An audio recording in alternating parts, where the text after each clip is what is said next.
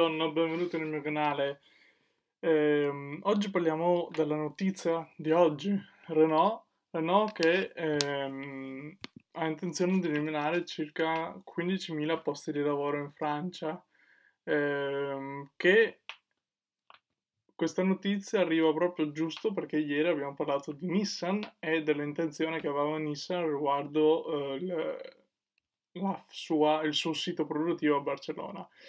E come avevo detto giusto ieri, infatti, non sarà Nissan l'unica a fare scelte drastiche oppure scomparire dal mercato. Ed ecco che subito il giorno dopo, cioè oggi, arriva eh, la sua compartecipante nella partnership, cioè Renault, che è già messa male. Renault è già verso il fallimento, le sue casse sono già compromesse, eh, che per salvaguardarsi, cioè mantenere ancora la sua economicità che io francamente dubito eh, che c'è perché eh, sta collocando dei prodotti che dal mio punto di vista sono sovrapprezzati soprattutto la nuova Clio che è 25.000 mm, euro per un'utilitaria del genere, ok, capito che è bella esteticamente e magari anche tecnologicamente è avanzata, ma il prezzo siamo totalmente fuori per una utilitaria sovrapprezzata.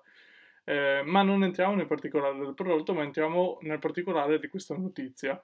Eh, allora, mh, mm, Renault potrebbe fallire. È quello che leggo oggi dal Sole 24 Ore, che, eh, dove c'è il ministro Le, Le, Le Maire, cioè non so la pronuncia, che afferma proprio questo qua, questo titolo qua.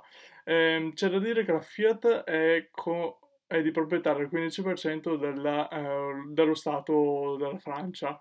Quindi ehm, già le scorse settimane eh, c'era in previsione di avere un aiuto da parte della Francia. Non a caso Macron ha deciso di dare circa 8 milioni al settore dell'automobilistico. Adesso sto un attimo controllando.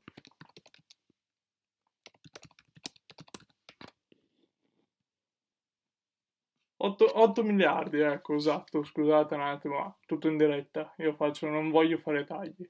Ecco, eh, ripartendo dal discorso che fa parte del, del 15% del, de, dello Stato francese, che, mh, e Macron ha deciso di investire 8 miliardi nell'industria dell'automobile eh, a favore del gruppo PSA e di Renault stessa alla fine, anzi quasi più per Renault stessa dato che fa parte proprio dello Stato, delle, della, della Francia. Um, la notizia di oggi è che um, questa crisi innescata dalla pandemia, vabbè, lasciamo stare perché Renault era già compromessa prima della pandemia, è, è, bisogna usare la logica. Non di certo due mesi vanno a compromettere eh, tutto l'operato che ha fatto nel corso della sua storia. Eh, Renault era già in crisi già dal 2011-2012, anche precedente. Eh, quindi eh, non è colpa della pandemia se, se, sta messa male. Sostanzialmente il piano è quello di fare tagli per 2000 miliardi e nei tagli quindi c'è la chiusura di diversi stabilimenti che hanno ehm, lo stesso come avviene ad esempio Nissan eh, con, eh, a Barcellona che ha deciso di chiudere quello stabilimento là. Quindi eh, Renault, il ministro francese cosa dice? Che ehm, che ci saranno questi tagli e quindi a rischio 15.000 lavoratori. Eh, niente da aggiungere perché eh, alla fine questo è quello dichiarato e questo è quello che faranno e porteranno avanti questo progetto, loro chiamano progetto strategico, eh, che sostanzialmente vede la chiusura di tre fabbriche di taglia media in Francia, quindi io non saprei che cosa intendono per taglia media, lo dicono, lo dice il ministro. Eh, lo Stato eh, vuole impegnare l'attività della, della, del settore automobilistico nella Francia. Ora, era inevitabile che succederà questo e ci saranno altri marchi che continueranno, sì, che andranno su, sulla falsariga di Renault, di, di Nissan eh, o addirittura scomparire dal mercato come è successo ad Hertz e eh, gli autonoleggi leasing. Ehm, voglio parlare un attimo del caso italiano. Noi possiamo confrontare la Renault come la Fiat o come FCA, come vogliamo chiamarla. Ehm, possiamo vedere come uno Stato che ha a cuore eh, il proprio settore automobilistico, eh, le proprie imprese, ha deciso di investire una cifra importante, 8, milioni, 8 miliardi, mentre in Italia ancora non si sa che cosa succederà. Eh, sappiamo okay, che FC Auto ha deciso di prendersi quel prestito, di fare Bancomat all'Italia con il 70% di garanzia, ma eh, da parte dello Stato dire questi soldi li voglio investire part- nel settore automobilistico ancora non si traccia. Ehm, vedremo prossimamente o se al momento in cui sto pubblicando il video è uscito qualcosa fatemi sapere qui sotto nei commenti come fate sapere qui sotto nei commenti che cosa ne pensate di questa situazione qua e quali sono le vostre previsioni del futuro ehm, un altro parallelismo che possiamo fare è il fatto che Renault e Nissan ammettono che loro sono messi compromessi ehm, e hanno deciso di optare dai tagli. Eh, FC Auto ancora sta mentendo dal mio punto di vista perché anche lei è, come, è compromessa quasi anche più di Renault e Nissan messe insieme.